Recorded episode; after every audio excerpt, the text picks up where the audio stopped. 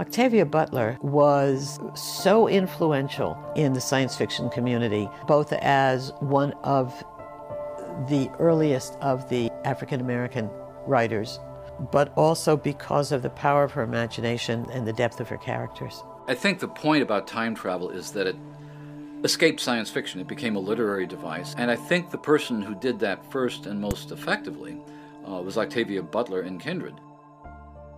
Kindred tells a story of a woman who is repeatedly pulled back in time to the Maryland plantation of her ancestors.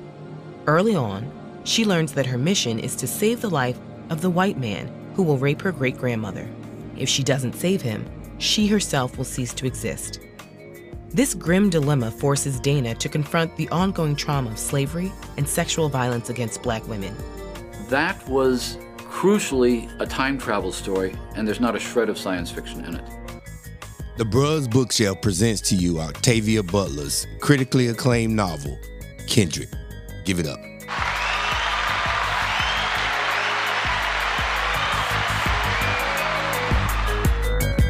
Imagine if you could go back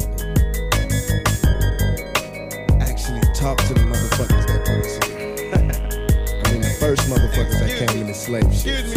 You know? Welcome to another podcast of the Bruz Bookshelf. I am the co-host, Donovan Snipe, with our host, Lennon Givens. What's up? His beautiful wife, Dr. Teresa Givens. Hello. And the sultry voice of Dr. Harvey Hinton III. Welcome, everyone. Welcome, welcome, welcome. well, we're going to start off like we do all our podcast episodes and start with the picker of the book. The picker. Teresa, you selected the book. Yeah, and, I'm the uh, picker. Could you tell us why you selected this book? I chose this book because uh, it was actually slated a, quite a while ago to be the next book because that was a package where I gave you all a choice of someone that you knew and someone that you didn't. And uh, that's when we went with Where the Crawdads Sing. And that book was amazing. This book, not so much. Ooh, not so much. Not, so, much. Mm, I want to hear more from Teresa. Anyhow, I want to hear so many from people can have so many different personalities and read the same thing, experience the same thing, and come out with total different point of views. Look at Kenosha. To, to me, I thought this was probably one of the most amazing storylines that I've ever read. And so that's what I thought about the book. What say you, Harvey? dog, you know, you you hit me with that energy, and I, I wouldn't say it the way Teresa said it.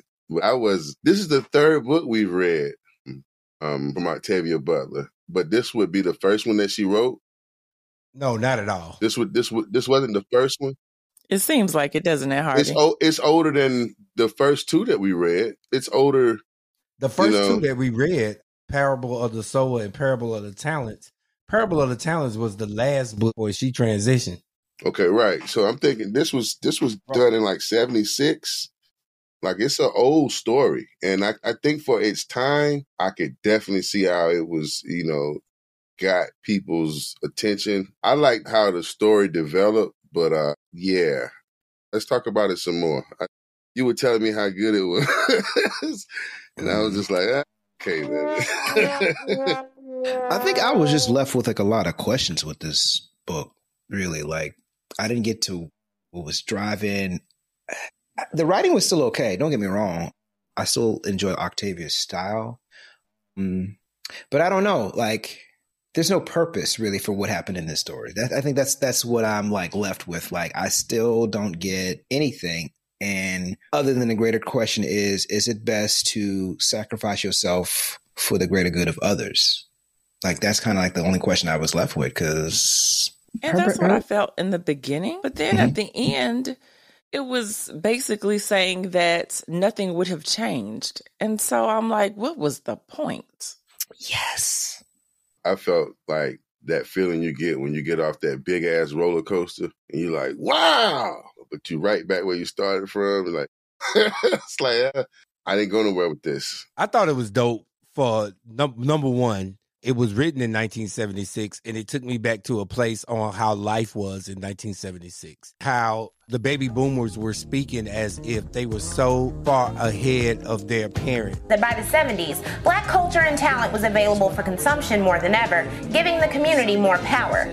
Black people weren't just 75% of the NBA and over 30% of the NFL in the 70s. They were increasingly popping up on TV and in the movies. Popular TV shows included Good Times, Sanford and Son, Fat Albert, That's My Mama, and Soul Train and they was like, you know, it's a different, this different world, different lifestyle. It's just funny to me how they sound the same way we sound. And this was in 1976. They were saying, you know, the world is a different place. Yeah, but they uh, were so less informed, and I think that was that was apparent in the story. I'm confused, Lennon. What are you talking about? Who was talking? I mean, it was like two characters. What are you? Who was talking? Dana and Kevin, when they were talking to each other, they were saying that you know it's 1976. Things are different now from our parents. When they were talking about how the family gave them pushback on them dating because it was an interracial relationship. Let me ask you a question, Dr. Umar. Are you totally against interracial relationships? I am totally against it, and I want to make sure you understand why. Mm-hmm. It's not because. Cut it out, Envy that was still a century later from from slavery. That's still mm-hmm. several several generations removed. Yeah, but, but the, it was also point, it was also was, one generation or one decade from uh, the Civil Rights Act. Yeah. So it I mean, was just a decade ago at and, that time when when they were talking about that and how fast they thought America has and how far they thought America right. had, had right. come. So I thought right. that was interesting. And I also thought the storyline was interesting because I didn't know Kevin and her partner was a white man until it way through and then made it interesting. Because when she was going back, he was able to see what and feel what her experience through first well, person. Well, hold on, hold on, hold on, hold on, hold on. Let's go back. Let's rewind for a second. Um, we're talking about a story where a person, how would you describe her, Teresa? Does she transpose time? Does she trans, what does she do? I how don't. does she go back in time? She's, she, some way she finds herself back in time, right? This line represents time. There's the present, 1985, the future, and the past. Prior to this point in time, somewhere in the past, the timeline skewed into this tangent, creating an alternate 1985. Alternate to you, me, and Einstein, but reality for everyone else. Mm-hmm. She, yeah. these, she teleports. These, she teleports, Correct. right? Yes.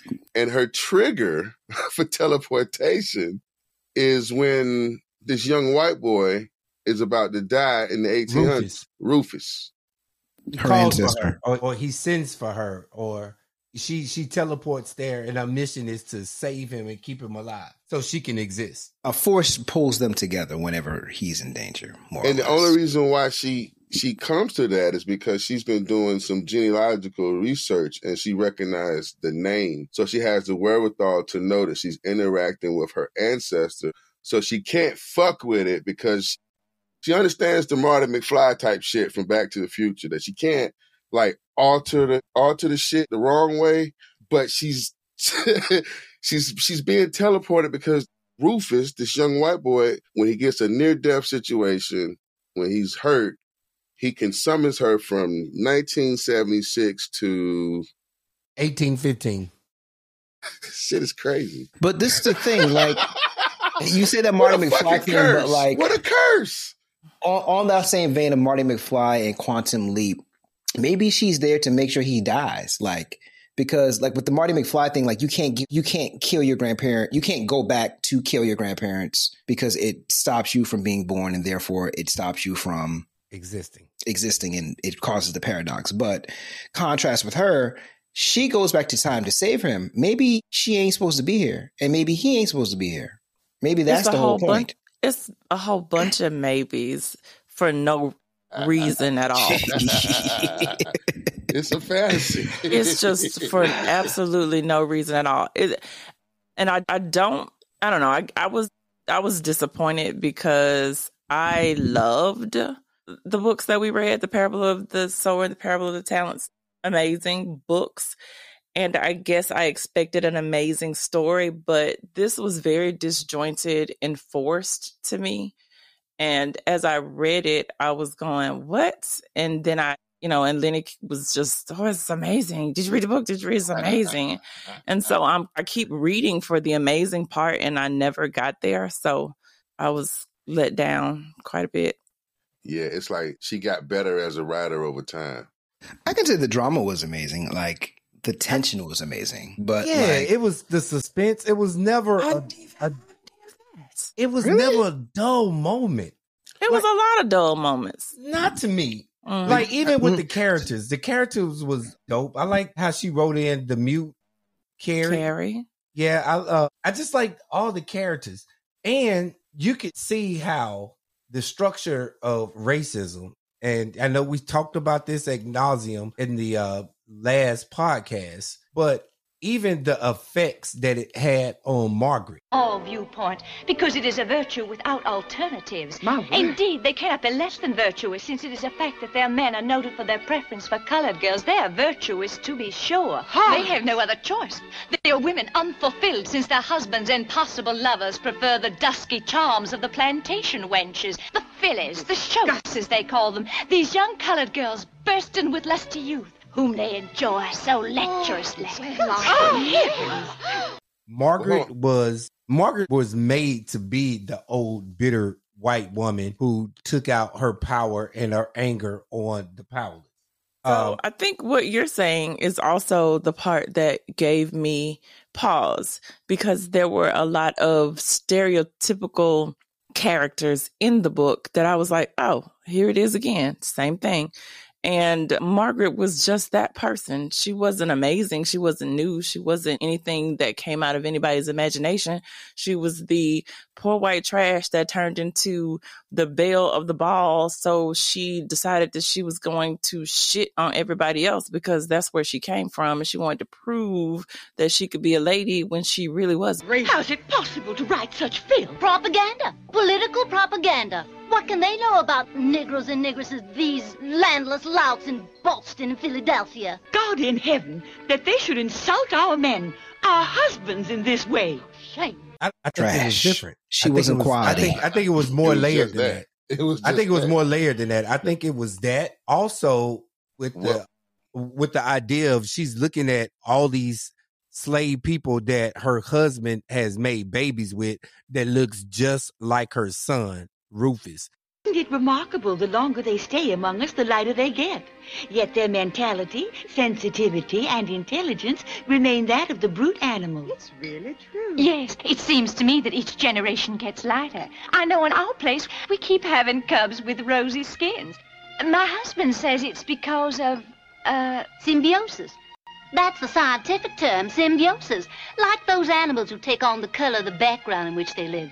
Your husband's absolutely right. It's true. Quite correct, my dear. Look at Scipio. He's left-handed like my brother. And see Jason?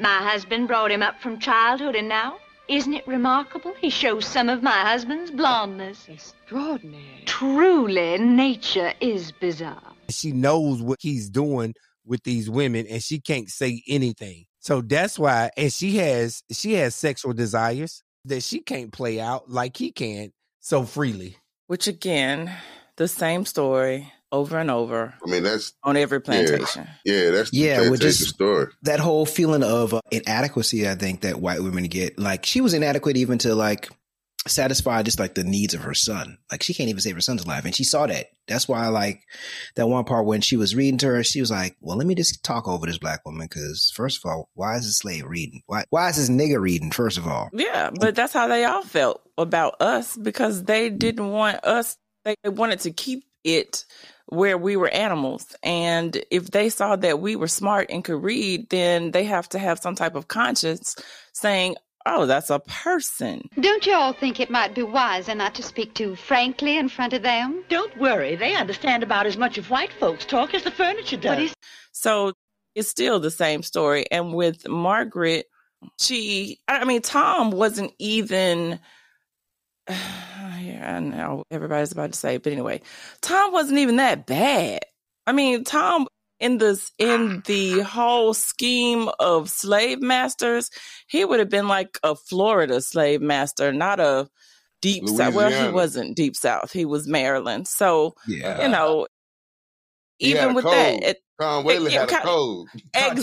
Tom Weylin did Tom, have a Tom code. had he a was code. Probably, he was probably one of the ones that you didn't want to work for. Yeah, but I mean, mm-hmm. Tom had a, had a code, and they said it several times. He wasn't even. He was not a micromanager. He, was about did that- he was about that exactly what. Yeah, he did the code. He kept everybody in line with the fear of, you know, what's going to happen to you. So Well, well, and it's it- it's interesting because the discipline that's talked about in this story, which is played out in many slave narratives, but even even though this is fiction, when she goes back to this plantation, there's the the the fear of being beaten on the plantation. There's the fear of being beaten from running away, from being captured. Then there's the fear from being sold and having your family separated. Mm-hmm. And that's where Tom Weylin them was a real beast at. It wasn't so much always the physical. I mean, he would beat the hell out of his people. And he beat them bad, like tie them up and shit. Like the idea to tie you up to a tree stump and whoop you. You can't move. You know, but that was that was horrifying. But they were more afraid of, you know, being sold. Being separated. Being yeah, because separated. then because then But, your um, relationships are are in dangers of being broken. Like Mm-hmm. it's one thing to be like put put in a traumatic experience together, right? Like we're all together in this thing, but then couple that with like the separation. Like that's an like that's a that's another type of trauma um, that that so many so many black people went through during that time. That coupled with like the trauma of like infant mortality because I was looking at something on the 1619 project and how like black women were just pretty much once you are of age to get pregnant, you pretty much were going to be pregnant for most most of your life. You're You- you- 24, you, ain't got no kids. She must be barren. Must be. Yeah. So like to, to think that you have to like you might you might be, be pregnant 20 times, right? And other 20 you might get to give birth to about 10 a 9 of them.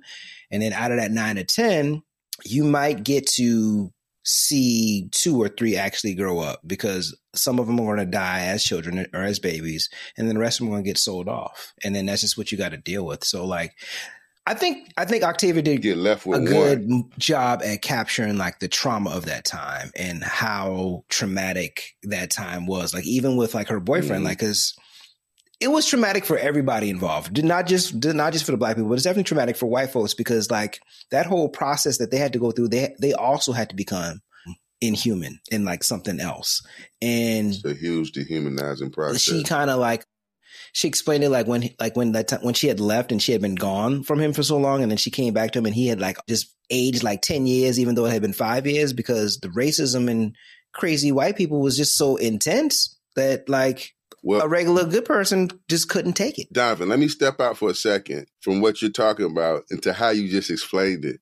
So she's teleporting back and forth numerous times in this story. It's not just one occasion. And starts off, she doesn't know why she's teleporting. And then she's figuring out why. And she's able to bring her husband along with her. And when they teleport into this other time, she's able to show up what the same age each time. Mm. She can bring stuff back with her. Um, so she she learned to bring a little survival bag with her.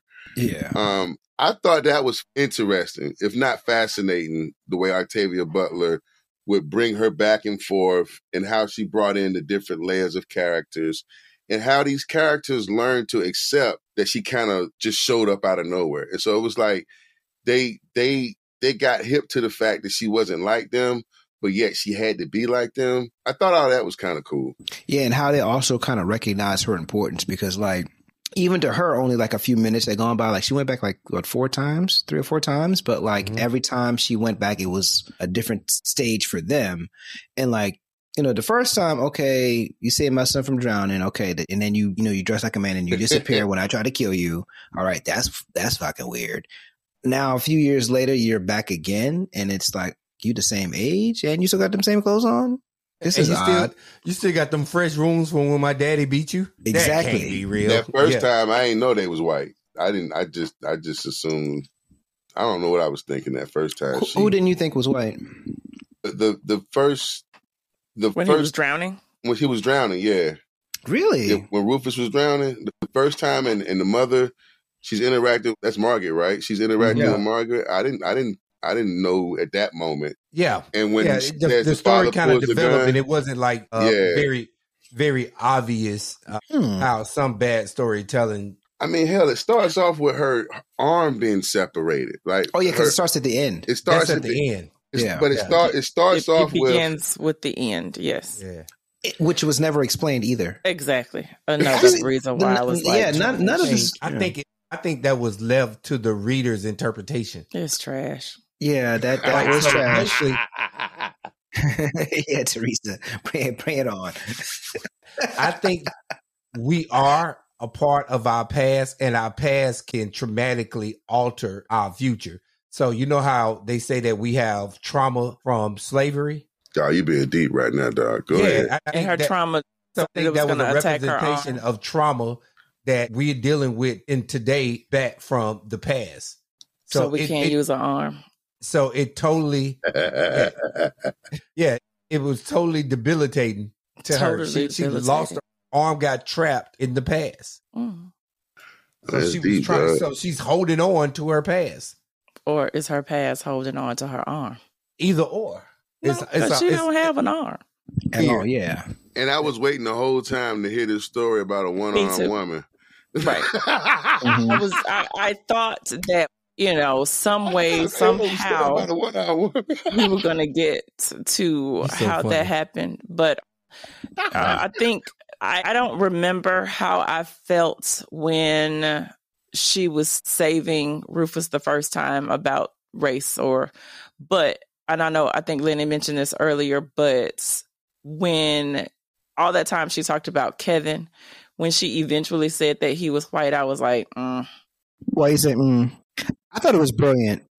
I thought it was brilliant that she did that because, like, there are so many white people that think they are so far removed from that and that think that they're not a part of that, right? Like, mhm.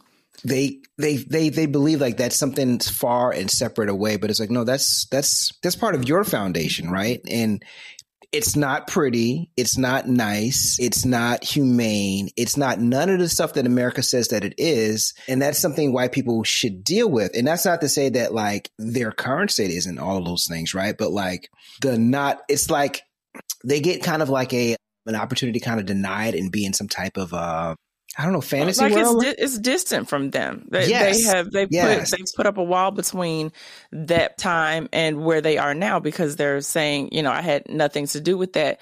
But I did think it was interesting and that that was probably the only depth that she brought into the story for me because we had to pick that apart and see what was happening but let's not forget that Kevin, when he first got, well, actually, when she first started, he was like, eh, okay, I believe you, but not really.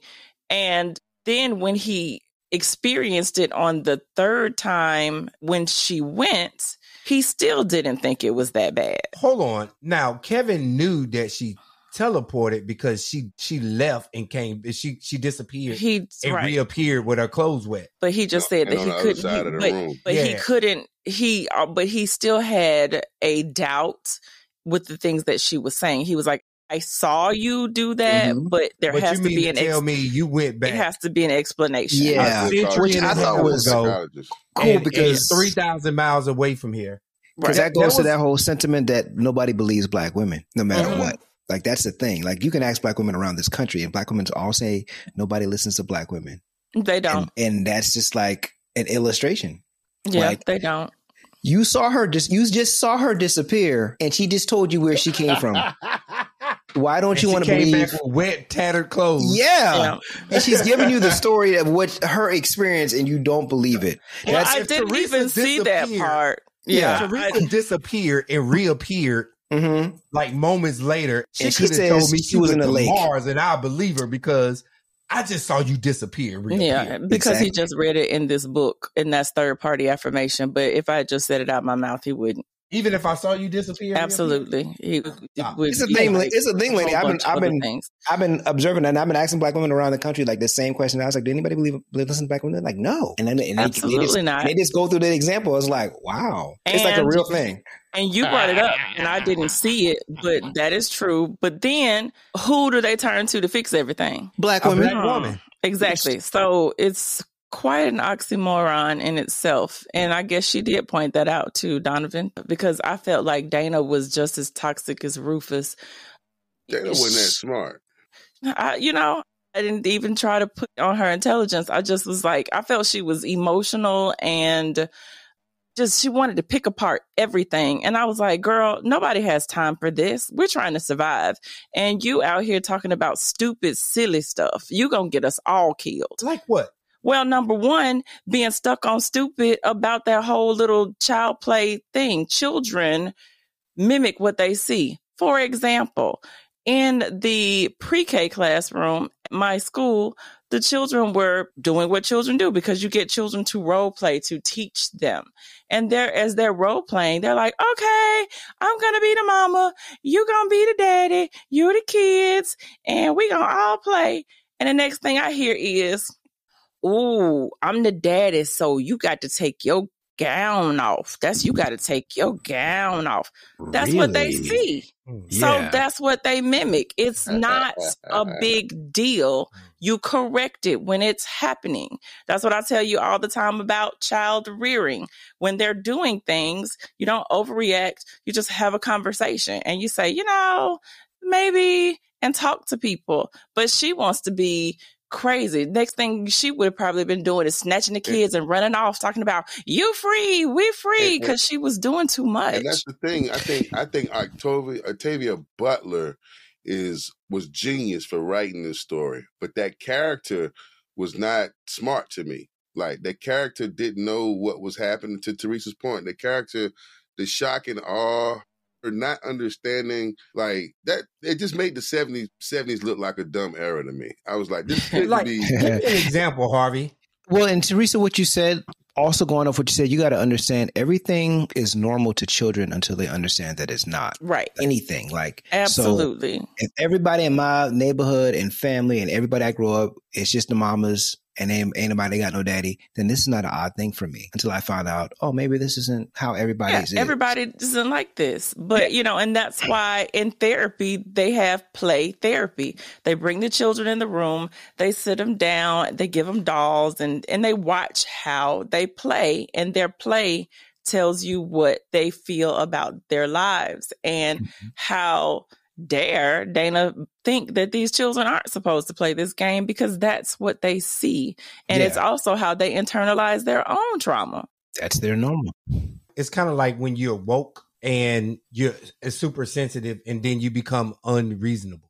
I mean, And I Dana. think- and I Dana think was that's what that's what Teresa Unreasonable. explained. it. Dana was Yeah, unreasonable. Let's not use woke in a pejorative because what is the opposite of being awake? Can we? We should probably come up with another word because, like For you woke? said, um, Yeah. Or like Donovan, woke?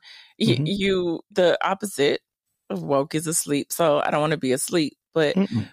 the the whole idea of when people are quote unquote woke. Let's say Uh, alert because when you're alert, you're sensitive. You're, No. you're- you're a little bit alert woke. alert is where I live. Always alert. I don't know. We'll table that and come up with something because mm-hmm. most of the time I feel like the Yeah, people that I'm thinking they not only believe things, they believe things that aren't true, like to the extreme. Gotcha. They're, They, they still have a version of Santa Claus. now. I think I think I don't like doing that either categorized because it. don't use the hotep as a hotep as well. pejorative either because that is an ancient term for peace, love, wisdom, I and understanding know, that I our know. people I'm thinking came that's up what with. people are labeling them now. Yeah, I don't. I, fuck all of No, that. because So Harvey don't like find- that. Don't 'cause use it as a pejorative. Hotep Harvey. Oh, we we mm, need to mm, mm, find another Yeah. word for the Don't- people because- who are doing that. Okay. Yes. Um, don't don't because because, there's extra. a there's an energy and a propaganda to make these terms pejoratives, and they're not Okay. supposed to be. Mhm. So yeah, you have to- because they're they you have to are on the counter it. outside of Mhm. what what it started out to be. They Correct. they kind of took it and turned it into something else. yeah. But I think that um I don't know. I think that when I was talking about Kevin earlier, he seemed to be more of a voice of reason uh, when he was actually with Dana and he allowed her to be able to do some things that she would not have been able to do. And Dana was living in a privileged state and she always acted like she wasn't. And it was, I think that's what used to piss Tom and Rufus off so much is that, you know, she always Dana walking around. was living in a state of slavery, and she was a free woman. So she yeah, and, could- and I think that's why they wrote her like that. To her, Yeah, I think Um, and Like, seriously, hold I think they wrote her like a nigga? Yeah, Exactly. I think they wrote her like that to be like, she is like the epitome of like a free black woman. Like, she's really like 21st century black woman. Like, I don't know nothing about this racism shit. Like, that's, That's how she was living her life. And that's, And how I I live my life right those now. were the But if I get examples that I was kidnapped gonna explain. tomorrow, Uh-huh. I'm gonna shut the fuck up. Harvey, Harvey, that, that was a talking point you said. That's what I was going to explain. You asked me, give me some examples, and I was, I was, I was thinking of it, but it was, it was that whole point of just her not under, her not understanding what slavery was. It- so, like, you know how Parable of the Sower was like. Later on, we saw uh, what was the movie? Uh, Walking Dead. Hmm. With this movie, with this story, rather, did y'all see Sankofa? The movie Sankofa. Yes. I did not. It was a similar premise, though, right? Yeah, it was. It's You're the right. similar premise. This woman in Sankofa, she's over, she's being a model, and she's over on the west coast of Africa, and she's in a photo shoot, and she's fucking around with the, the slave castles, and she Mhm. gets wrapped up in this thing where she gets taken back into the Middle Passage, Yes. and and She has she's to- she has to relive the life as as a slave. Yes. She look she knows immediately what the fuck going on. You know what I mean? It's Mm-hmm. not it's not like yeah. She was just like, she was just like, I gotta find a way to get know- out. Yeah. to immediately know what's going on, but there's another mm. thing to comply and assimilate. Correct. Did She immediately assimilate. The Well, she, well, she was kind of in shock because she was first church in Sankofa. She was trying to figure out, like, well, wait a minute. I was just on the beach in this old slave castle, popping my pussy by the water, and now an actual slave, and it's eighteen something, and I'm on this boat. This I must have lost my mind because I can't possibly be back then. Because if I'm back then, it's not going to be cool. And then she realized it's not cool, and then she go through the whole surviving the boat ride, Mm-hmm. getting on the shores, getting sold, being on the plant, being in. She went through the whole. she went through the whole thing. experience. She went through the whole thing. Um, Sankofa is deep. But it, ain't, it, ain't it funny though, Donovan, how it's this Yeah, it's the same premise, but she was like, but she knew what the fuck was going on when she first got it. That's why she was like, oh, hold up. She Dana, on the other hand, was like, wait a minute. We shouldn't be acting like this, y'all. We're not animals. We're She's free. trying to get everybody killed. She was trying to get everybody killed. and you know, even Carrie, who couldn't talk, was like, "Look here, Bitch, shut the fuck up. let me show you something." You know, it was. I think that um you know so then we talked about when kevin was trying to get her to go somewhere and she was stuck on the kids and i think that he was trying to get her to focus on the things that are important and that's what i kept thinking. Like dana focus on the things that are important. If you want to make a change then eat some crow and learn how to get into the system and see maybe you can write a will or something freeing all these slaves and getting something done for real it was like what was her purpose Mm-hmm. I don't know, man. I, I think I'm her gonna ta- I'm gonna have to take a page out of Harvey's book on this one because when we were talking about Donovan, did he not say, "Well, what she she lived 400 years and what did she do? What did she do?" Well, what did Dana do? hey, I, I, I get it. I, she How, lost her how did she leave them any better than they were? She did. No, she just made sure that. Listen, no, the see, you're looking for the wrong thing. That's She why you're kept the not. That's why you're not satisfied. together, See, Dana, she- Dana yeah, only made keep so. No, listen, Dana only made sure she was keeping herself alive. You got to keep too. that in mind. That's the whole premise of the story. She was keeping this little crazy ass, miserable, good for nothing asshole alive so 'Cause that she her. can stay alive. That's the only reason why she was keeping him alive. Otherwise, he, he would be going to hell. Right. And So- so, I'm looking at That's her like I look at Deion Sanders because she was saying something else out of her mouth. Well, this is the thing. Octavia is asking this question. That's the question I asked at the beginning of the show. Is it better to sacrifice yourself for the greater good of everybody or to do some horrible shit or let horrible shit happen so that you can survive and be the one who comes around? But did she But to your question, she wouldn't have survived. She survived. I mean, well, she wouldn't have survived, but those other people would have survived. She could have got, she could have made a lot of stuff happen wrong for I mean, Rufus they and they, the rest they of that said family. that by, by her keeping Rufus alive, it kept them from being sold off at one point in time. And you she know? said that that's what she was, and that's why. And that's the whole time she was arguing with Kevin, and Kevin was like, Why do you have to keep going back? Why are you doing this? Why are you doing this? And she was, Oh, because I have to, and you don't know them like I know them, and I have to save them because it's worse if they get sold. So I'm going to go there and I'm going to make sure everybody's okay. And as soon as it, she had to pay the price, she was like, Mhm. No, fuck this. And she stabbed Rufus. And that's the thing. So it's like what was that's what I thought was interesting. It's like she she she didn't have a choice that she never admitted to. You know what I mean? Hey, listen, did y'all ever think about this? What's up? If, if she was already living in seven in 1976, what about her? What kind of choice did she make where it compromised her existence, where she had to go back and and rescue her existence and try to preserve her existence? Was it the fact that she married a white man? And so now the forces of the universe sent their ass back to earn her uh, the, to earn her right to live because she married a white man. Nah, man. Nah, man. God is a black woman, man. And every First time Rufus was getting fucked up, he was calling out to God, and Dana showed up. That's just the way it is. She had no control. You're over saying why Dana? Yeah, She why had no did at control that time in her life situation. at that point in history? It wasn't about Dana. It's about the it's about who? The little Rufus? Yeah. Rufus His was- little- But why save him? What's what about Rufus is We can't ask Octavia because she's dead. So I don't know. What her, yeah, he, I'm you play- I'm want to playing know? on something else.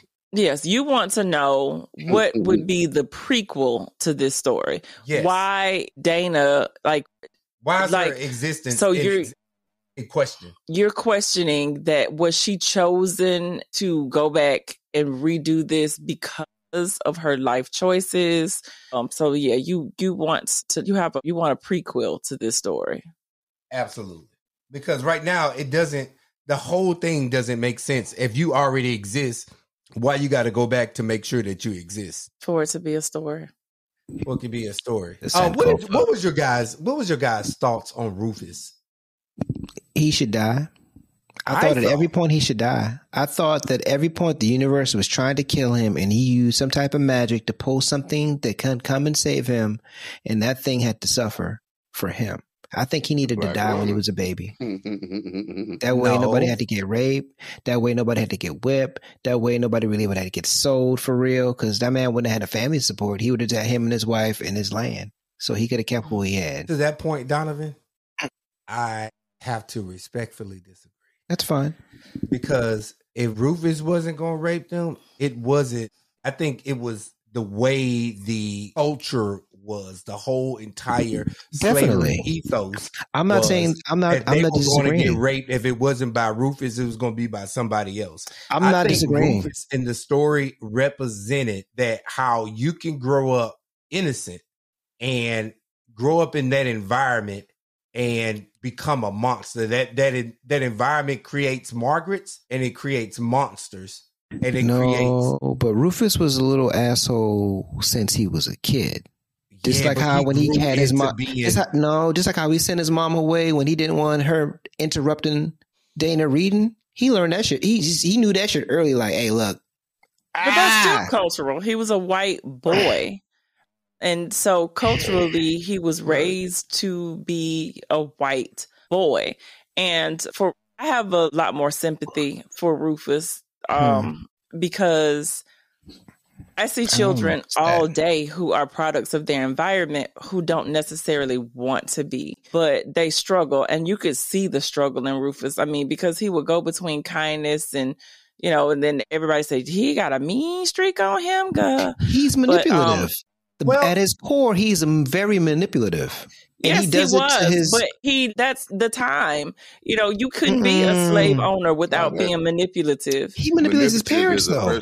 Like he mani- he's just, just like a, one of them kids that just is like, I'm going to pit y'all against each other or do something. I've seen kids like this. This is like they they tend to be super smart, right? Well, no, well Rufus was dumb. Yeah, but they Rufus tend, dumb. They tend to be emotionally smart. They tend to be able to read people and know how to tick people off and to play with their emotions in a way to get them to do whatever they want them to do. I've but seen children do this that without from his this. father and his mother. Absolutely. He learned you know how he learned those ways from his father and he was actually the object of a lot of his father's angst and beating. His dad was brutal to him as well. Facts. And he learned how to use that same type of power, manipulation, and control over people because he watched his dad do it to him. And his mother just was looking for a place because that's what She most white women did at the time because they were put up on some pedestal because that's Mhm. what the culture said was supposed to happen.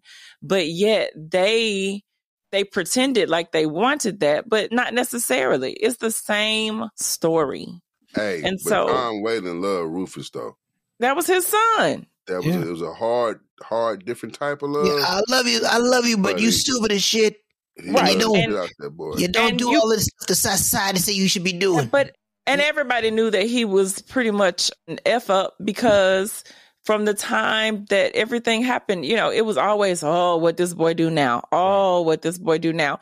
Which is also um, in other stories. There are so many stories written and television shows of the It one kid. I, I, I think I think that reflects right. on how many times they they mess up and how many times they they get a second chance and a second chance and how patient America is with with the white man and allow them to grow up, allow them to make mistakes. That cushion. I mean, who was that? The white boy in the sweetness of water. Was that the sweetness of water? I mean, he was just he was the the son, and everybody just you I, know I was just thinking more like the Boondocks of Mister Wuncler's grandkids. here's him Yeah. too. Yeah, I think uh, Rufus takes full advantage of his, like you said, of his power and position. And although throughout the story he shows his humanity, but he refuses not to be counted. He refuses not to be counted out, and he keeps finding himself using his trump card whenever things don't go his way. So my question is, do you guys think Rufus could experience a normal social life if he didn't have his advantage of whiteness? Well, I don't think not. Rufus was experiencing a normal social life to begin with because I think the only people Rufus really had to interact with was the black people, the slaves on the plantation. Rufus ain't had no the, friend. And the It neighbors was- up the streets. Yeah, he did have some. that he didn't play with no neighbors No, up the street. he he only had them. And and honestly, y'all, if you really look at it, the the time is the time. I say that to everybody when people say, "Well, they should," and that's a horrible person. If you're born into a system, you don't necessarily know what's going on. You you can't. You don't. And I think that Rufus showed all of the humanity that he could, but he also had a desperation for love and companionship And and, because he did an acceptance and he tried to get it and when he was rejected he took it by force he was like i want to be loved and towards the end of the book you learn that the reason why rufus almost died so many times is because he didn't even really care about living himself he didn't have anything The for part- real and he just when- didn't care about dying When Rufus was venting venting to Dana about his failed attempts at trying to win Alice's heart, um, and then he turned to try to um, steer Dana into helping him convince Alice into being with him. And Dana wasn't moved by his tone and his threats. And he said, "You think you're white." Uh, that's the moment that illustrated the power of not giving in mentally and accepting your position as a slave when Dana was there and she was like telling Rufus no and no and I'm not going to do it because that made it difficult that also made it difficult for Rufus to even treat Dana as a slave. Well, but slavery was institution. He didn't even have to look at her as a slave. The institution of slavery in America was by color. So whether she was a slave or not, she was still black. And being a black woman, you don't talk to me like that. Like, what is your problem? He kept mm-hmm. saying, like, madam mm-hmm. do you not get it? I mean, he was like, I won't call you nigger because you don't like to be called nigger, but like, ma'am, do you not understand? You mm-hmm. are black. Mm-hmm. Get in your place. There's a no. yeah, and I'm telling you this because my nigga. dad will beat we, your ass. We don't even use I'm the word black. To save you, and I like you. We don't use the word black because that's not a thing. You a nigga. But even though I mean, but he said, you know, I respect that with you. I mean, but because for him, the concept you is not Donovan, about free right. and slavery. That wasn't a thing back then. No, this is your classification. This is your designation. This is what it means. We all knows what it means. You know what it means. This is what it is. This is what you are. No, no, no. It was black. Black, black was. No, so you either you a nigga African, or you can be a nigga. You can be a Negro or a, there wasn't even using colored. Negro, nigger. Pro- probably one not. One of the two. I, I don't want to. And it wasn't saying slave like that. This is what I do want to point out. Allison started off as a she was free she only became a slave when they spared her and Rufus and had Dana nurse her back to health, and then she became a slave. Uh, uh go back again. Okay, so Alice is free. We uh, you remember her and her mother. Alice is free. Yes. Yeah, her and her mother was living in that in that cabin. And there, but Alice is married to a slave. Yes. yes, she married a slave. And you remember in the beginning, he got caught at her house and they beat him up. Right. And they punched Dana in the face too. Right. They did not get caught at her house. What did no, the, he, the guy did in the beginning. Isaac. You remember? Yes, they, they, when, they, yes, he was there. He drug him out the house. Yes, before yeah. they ran away. Yeah. Yes. So, and so they were coming back to take Alice, and they took Dana, which is exactly the same thing that happened to her mother. Hmm. Interesting. So have y'all seen the TV show yet? Anybody can just you can be free and all of a sudden you just become a slave. Oh yeah, because ain't nobody ain't nobody respecting your rights as a, a person who's not white in this country at all. You're not white, okay? You free? You got papers? Uh, let me see them. Mm, now they're and torn I think up. That was the artistry in this storytelling on how she didn't have to tell you; you could experience it. Like so, mm-hmm. you, you notice Allison was Allison Greenwood was a free woman and then all of a sudden she became a slave. Mm-hmm. To the mm-hmm. point, basically, if somebody come and stay at your house and you're feeding them and you're housing them, then they need to work for you. And essentially, that's kind of like how slavery works. Yeah. I'm just saying. I'm just saying. These white people do whatever the fuck they want. No, it ain't. I ain't talking about these white people. Nothing. You gonna pay for it one way or the other. You gonna pay for it? Nah, ain't nothing free. Come, can't come living here for free. Ain't nothing free. Bro, so you, the Dana so she was there. Look, this ain't free. I hear that you don't really know how to do shit. I hear you're a hard worker, but you don't know how to do shit. This Tom Weylin. So I'm. Let me, let me, let me shine some light on. Let you teach my son how to read? Mm-hmm. Do you do you know like when people get arrested for trespassing, there's fees that go along with that. So mm-hmm. could you mm-hmm. imagine you're homeless and you're getting arrested and you're getting charged twenty five thousand dollars, mm-hmm. and they say you can work this off. I'm gonna pay you. 14 cents an hour. So there's no place for you to just chill. So Lenny, you have a point to a certain degree. Like if you're gonna if you're gonna abide here, you're gonna have to put some labor in. Wow. That's just mm-hmm. it's just kind of you can't say no, no place free, free rides. There's yeah. no free rides. You can't say no, no place free rides. No have y'all rides. seen the show? Have y'all seen? No, we hadn't seen the show. Oh, y'all need to watch it so y'all can be upset with me. No free rides. Hey, the show is the is the show comparable to the book? And somewhat, you know what the that the Dana in the show is a lot more ditzier than this one that y'all. You would have the feeling. I feel the way Teresa they do, oh, and like also Teresa sentiments about Dana. Listen, they did. I was like, girl, shut the fuck up. Um, like, and this, and this like the crazy part about it is this one like is set like in modern times, so they got cell phones and like they going back in time, and the white dude was like, "What's going on? Wait a minute, this is extra crazy. I'm from California. I am not with this racist craziness. I was like, yeah, but like in the TV show, they're not married. They're just like, they just kind of met. And he was like, look. And Dana? Yeah, Kevin is like, look, my sister's got this gun. You keep going back in time to slavery times. It's crazy back then. Let me give you this nine. And she's like, why would I take a gun back in time? That's such a crazy idea. He was like, look, it's slavery, girl. What the fuck you talking about? Like, take I this fucking definitely don't piece. want to. I, don't- I don't want to I'm not gonna tell you that. no more about it. I I, gotta watch watch it. Y'all gonna be upset with me. I was like, I don't, want, I don't want to do it. Like, Nah. I have wasted enough of my life on this.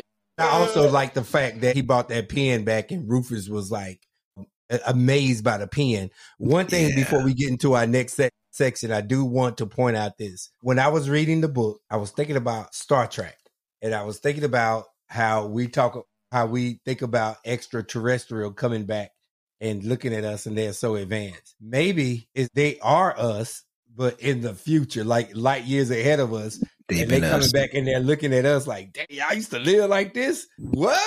Y'all, y'all got this system of capitalism and social That's all an these interesting isms? premise, What? Lenny. Y'all, y'all Hmm. religious? What? Everybody's so against each other? Yeah, it's keeping y'all from letting technology develop. So I just thought about that. I was like, you know what? Because at one point when she showed back up, right? Well, they just looked at her. She just appeared and just kind of looked at her and went on about it like their business. Right, You know, I was like, man, if somebody just appeared out of there. Well, And again, then- bro. But you ain't got time for that. Back then, you you just you, you working on this plantation. You ain't got time to be a you ain't got time to be amazed. You ain't got time to be shocked. You just got time to make sure you your quota. Otherwise, you getting them lashes. So no matter what happens, it don't matter. That's how extreme it was, Lennon. Anything can happen. Listen, something could fall out the sky right now. Oh, it's just like how it's just like how it's just like being in New York. This is how I can walk around New York and somebody can pass out on the fucking subway. Motherfuckers will walk right past that motherfucker like ain't shit happened. That's how it was for them. But like, This is the portion of our podcast called Lit Bars. Lit Bars is any literary phrase, term, word, anything that jumped out as you were reading the book. Lit Bars. So I'm gonna start with you, Donovan. Lit This bars. week, do you have any lit bars? You ain't no field nigga, but you still a nigga. After several seconds, he stood frozen, towering over me, glaring down as though he meant to hit me. Finally, though, he relaxed, leaned up against the desk. You think you white, he muttered. Mm. Listen, they say that a lot in this book. For anything. Oh, so you think you white? You talk better than most white folks. Boy, and they hated that shit. Ooh, that was a thing for them. Like, what? Harvey, so you think what, what's your lit bar? Hey, you two gonna write some books? Are you two gonna write some pornography? yeah, dude. What do you say? Chocolate and vanilla porn. pornography? Octavia Butler's stupid for putting them kind of characters in this story. Check this out. Young Rufus, you're supposed to call me master. You want me to call you black? Come Uh, on now. It go both ways. All right. Uh, his father seems like he works in inspiring fear. That's what she was talking about, Tom. Um, well, here's one. I've been watching the violence of this time long enough for the screen to have picked up on a few things. This one, Dana and Kevin are talking about slavery, and she's saying, "I know about slavery because I've been watching it on TV." Um, if you're drawn back again, what would you do to survive? I thought that was a, a very good question. That I think that's that's a good question that we can all kind of ponder on. Right? Here's a statement this, that I thought was interesting. It's history. It happened whether it offends you or not. I think that's Wasn't that the part when Kevin was talking to her? Yeah. And- no, no, no, no, no, no, no, no, no. That's that's she's talking to Rufus. Oh, she was talking to Rufus. Okay, when she was Rufus. telling him that California, uh, All kinds of stuff that, yeah, that was happening. yeah, okay, Yeah, California was yeah. a state, and it was going to come back. We're going to get it from the Spanish. Spanish. Check this. Check this one out. This is when when the, the women are talking to each other. Do what you want to do. Think what you want to think, but keep it to yourself. I had that one highlighted. Right. And then, but at the same time, I forget who said this. It was one of the brothers, one of the slaves. That was one of the one of the brothers, Master Jake. you put your hands on me, you gonna get hurt. Nigel said that. Nigel said, Master Jake, you put your hands on me, you gonna get hurt. I have one more, Harvey. He said Rufus was talk, Rufus was talking to Dana. He said you could have killed yourself, and she replied, "There are worse things than being dead." Yeah. What you mean by that? Exactly. I like how there's so many different contrasts within time periods. I think I like how Octavia captures that um those drastic differences, even like in the parable stories, like how society just like just sh- shifts. So like you take even like from the 70s to now, you can't get away with saying y'all gonna make some pornography. You gonna make some porn on your writing? Like what? Nigga, you got you got to fucking go. Yeah, you got to go. Like uh, uh no. I think I think I think that he was special needs. Though. No, he wasn't. He Nah, was. he wasn't. Nah, he he was was just no. He old was the Biff. Milu. It was just regular old Bill. He he was just what was going on at the time, and it was just get away from here, you know. Exactly. And that's that's in, but just like how they accepted that, like Dana couldn't accept that. Oh yeah, you know, motherfuckers get sold and beat up, and all Yeah, that stuff Dana happened. had issues. I like this one. She said, "Felt as though I was losing my place here in my own time. Rufus' time was sharper, stronger reality. The work was harder." The smells and tastes were stronger. The danger was greater. The pain was worse. Rufus's time demand things of me that had never been demanded before, and it could easily kill me if I do not meet his demands. That was a stark, powerful reality that the gentle convenience, conveniences and luxuries of this house of now could not touch. I thought that was pretty dope. I mean, we always, I mean, I say always, but it's people have toyed around with what would it have been like to be a slave. And if I was a slave, I know I would have did this and I know I'd have did that. And that's essentially what this story is about in 1976. It's a 1976 version of what would it be like to be a slave. I think it was necessary for the time. I think it's necessary for the day. I think it's, it's worth considering. Mm. And I think to that bigger question, Say it again, Teresa. Is it better to sacrifice yourself? How did you say that? That She was didn't. That was- that was was. Donovan's question. How, how, mm-hmm. how did you say it? What, what Is he, it is it is it better to sacrifice yourself for the good of others, the so or even like a greater good, or is it better to kind of do horrible things just to make sure that you survive, or make allow allow horrible things to happen so that your su- survival is ensured? I should say. Mm-hmm. Because she didn't always do the things directly, right? So we can't say it was her doing, but like she allowed allowed things to happen, and like like I said, like if if she didn't allow this boy to be born or to survive childhood, there, there was times in the story, and this happens in life, where you act on a person's benefit, and that person will be pissed off at you. Why did you act on my benefit? Why did you do this? Lieutenant Dan. how about that? Lieutenant Dan never forgave Forrest. You should have let me die. like everybody else in my family. Lieutenant Dan threw the ice cream up in the portable potty. Well, that's Hey. how old girl was. I mean, people, and, and so I think that's the issue, right? So I think, I think when you when you make yourself the self martyr, I'm always doing for other people. You're not gonna get it right. You know what I'm saying? People, people don't always want that help, especially when they didn't ask for it. Um, so is it is it cool to watch bad things happen? I don't think that's cool either, Donovan. But I think I think sometimes just got no control. I don't know, man. I don't know. I think that first one is definitely not cool. I don't. I don't think we have no obligation to do that. It doesn't work anymore because we don't live in large. It didn't work then, Our tribe is our household and what's under our roof. man. I, they I'm don't even you be on the guys. I same have page. One more lit bar. What'd you say, Harvey? I said they don't even build the same page. exactly. Let's get to the part where we rate the book. Harvey, I want to start with you. I'm gonna get this book again. I think Octavia Butler is a brilliant writer. This was 1976, one of her earlier pieces. I'm gonna give it. It's hard to. It's hard to do this, but I'm gonna give this book um, seven. Um, it might be an eight. I think. I think again, it was put together great. I think the uh, the story unfolded in a way that I didn't predict.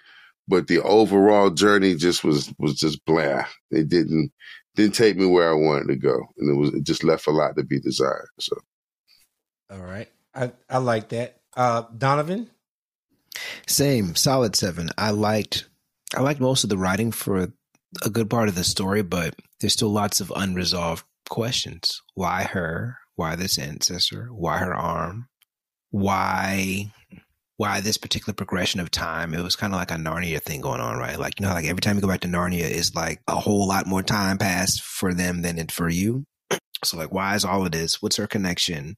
And then even her going back, it's just like, oh, this wanted some money, man. It seems like somebody jacked all her stuff. It's, it's, it almost seems like this is probably supposed to have like another part as well, like how we had the parable stories, like how those were like really supposed to be a trilogy, but like we have two stories. Like it seems like we are supposed to get something else. This and I think she could have done a better job with that. I'm okay with stories having cliffhangers, like that's cool, but this just this just had too many um too many holes. That's all. Yeah, and yeah, uh, what happened to her husband for five years? Like we never get his story. Like why he looks so crazy? Why he got the scar on his face? Like she didn't wrap that up either because he was, was hanging out with Denmark Vesey. he did. Exactly. He, he, was, but which was also another contrast that we should have gotten a story for because when they were there together, he was basically like, "This is fine if everybody stays in their place. You know, it's kind of works. You know, we could stay. You know, we we could go west though. We could watch history. You know, he wanted to stay." him and his wife. And I was like, eh, he's nuts. But then after he got left there, now he turns into an abolitionist and he's out on the uh, Underground Railroad and all of that. And they never told us what transpired between him and uh, Tom and Rufus to why he oh, had to leave. Yeah. Mm-hmm. yeah. What was in them letters? Exactly. Would they, would they, work out that whole nine? Yeah. Yeah. That's what, what was going on? Yeah. They said he was I, there for five years, but he look it was ten years. I thought he was related to them in some kind of way. I no, I thought I thought that she was gonna come back and Kevin had moved on with another family and found somebody else because it has been so much time passed on. And I thought she was gonna try to like steal like try to grab something from the Harriet Tubman plot. You remember when Harriet left? Her husband was like, "I ain't know when you was gonna come back," and she was like, "I was gone for a week." And he had moved on and got another family and stuff. but you know, that's what I, time. Where four year old girl came from? Well, you know, you left. What? Yeah, but that's what I thought that was going to happen with Kevin. And then I, and then I also thought that you know I was just trying to foreshadow, but I also thought that he was going to finally assimilate you know, give in and assimilate Ooh, to. Kevin. Yeah, I thought he was going to assimilate to the time. But uh, for me, I give this book.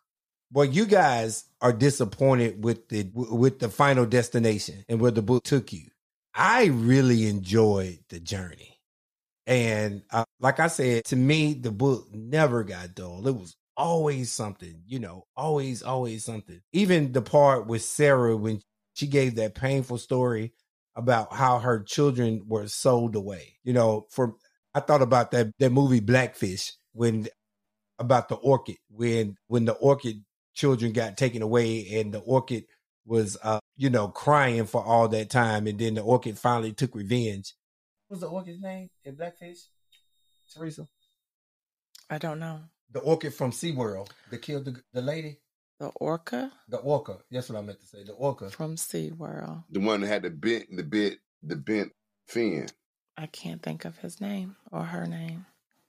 All right. Uh, like Haru Killer whatever the the damn thing. I thought about that for some strange reason. But I really enjoyed I really enjoyed the plot. I really enjoyed the uh, the whole journey of the book. So although in Tilikum. Killer Killer Tilikum. Yeah, Tilikum.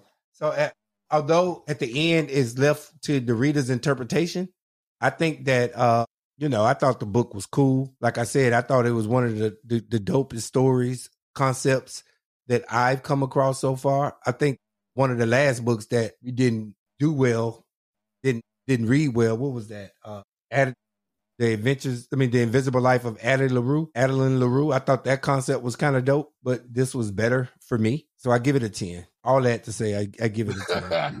oh, wow. That's uh, Teresa, up, you picked the book. You rate the, you go last. I did pick the book. I did. And so my rating is going to be six. And uh, I am saying that because I did enjoy the story.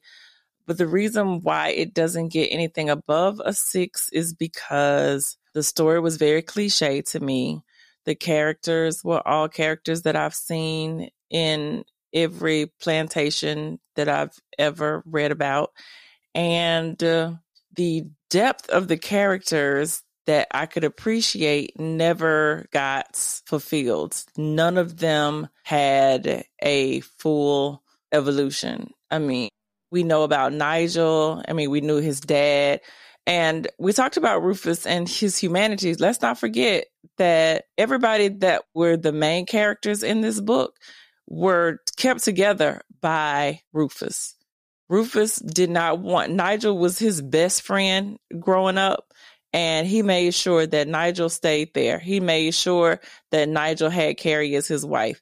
Nigel built his own cabin on the yard. The overseer was not allowed to mess with Nigel. It, um, you know, Alice got her own cabin. Um, you know, everybody were interesting back then, huh? Yeah, I mean, everybody yeah, that, that Rufus bro. brought with him from his childhood, he took care of in the way that he could, inside of the ramifications of everybody else, and inside of the time. He did more than what most slave owners did for their slaves.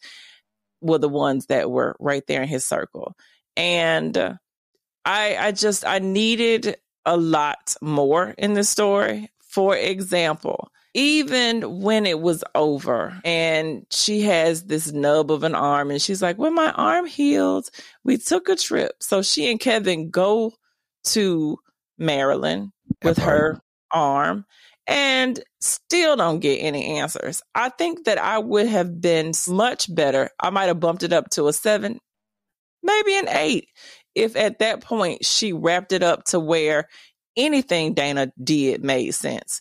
Because yeah. at end of this book, it left me feeling like Dana took all those trips, lost an arm, got beat, um, and she got beat, she got choked out, and tried punched to get in the face. punched in the face, kicked in the face. Yeah, and and then somebody that she was really close to tried to rape her, and at the end she got nothing.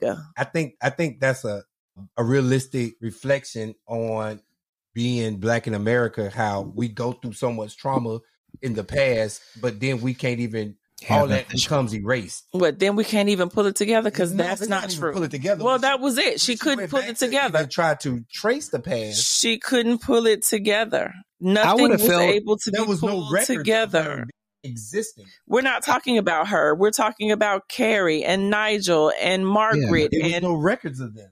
There were Dang. exactly, but there were records of the children. It said yeah. that the children got sold. So like they keep saying records. There was records of all those people.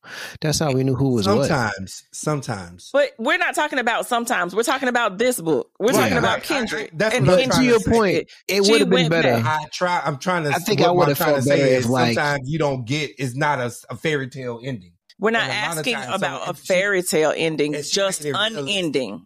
Unending. Unending. Not fairy tale. We could have found out that everybody died. That's still a wrap up it would have been sad, but it's a wrap up. We still got nothing. That's what I'm saying, Teresa. Sometimes you don't mm-hmm. get what you're looking for. Mm-hmm. Sometimes you don't get anything. Yeah. And she went back and she got nothing. But we're not talking about that. We're talking about a book. And we're talking about a book that you want to have some type of when you're watching a movie, you don't want it to just go off and it's just like, well, wait, it's a Wednesday and something was going to happen on we don't we don't even get to see the dance on Saturday. We don't even the whole movie was about getting ready for the prom and the prom is on Saturday and the movie ends on Wednesday. What kind of sense does that make? From a car accident. No, from nothing. it's about getting ready. the show is over. It's like I'm Yeah, going upstairs about for a getting minute. Uh, it was, it, it- it's about the prom and on Wednesday, and and nothing happens. Just Once on you pick the Wednesday, trunks, it's over. yeah, everybody says I love you, and we don't even know what happened. What happened, If the exactly. prom even happened, It put old Ju- Judy Winslow just went upstairs and ain't never came back down. and never came back down the steps. She got exactly. She went from this one to damn. I think you're right, Teresa, because like even if she went back into town and it was like Nigel seafood market because like my great granddaddy Nigel had survived, blah blah blah, and now I'm like the richest black man in fucking Maryland. I think I would have felt better if that that had happened. But she, like you said, she just went back in time, lost her arm, saved a miserable little kid, maybe a couple black folks that might have had something go on better in Yeah, life. because now you're like, now you have to think, with you know, but there was nothing in the paper. They had the paper about Margaret, and so she knew that she was fine. But then, and then the kids that she was there to save, nothing. She has no idea, and that's the people she was related to. Trash. How about that? Six. We didn't really get into her black family, did we? Because it really wasn't anything but a Bible. She she remembers seeing the names in the Bible, and that's all that it was. Thank you for listening. Remember to click subscribe, give us a five star rating, share with your friends.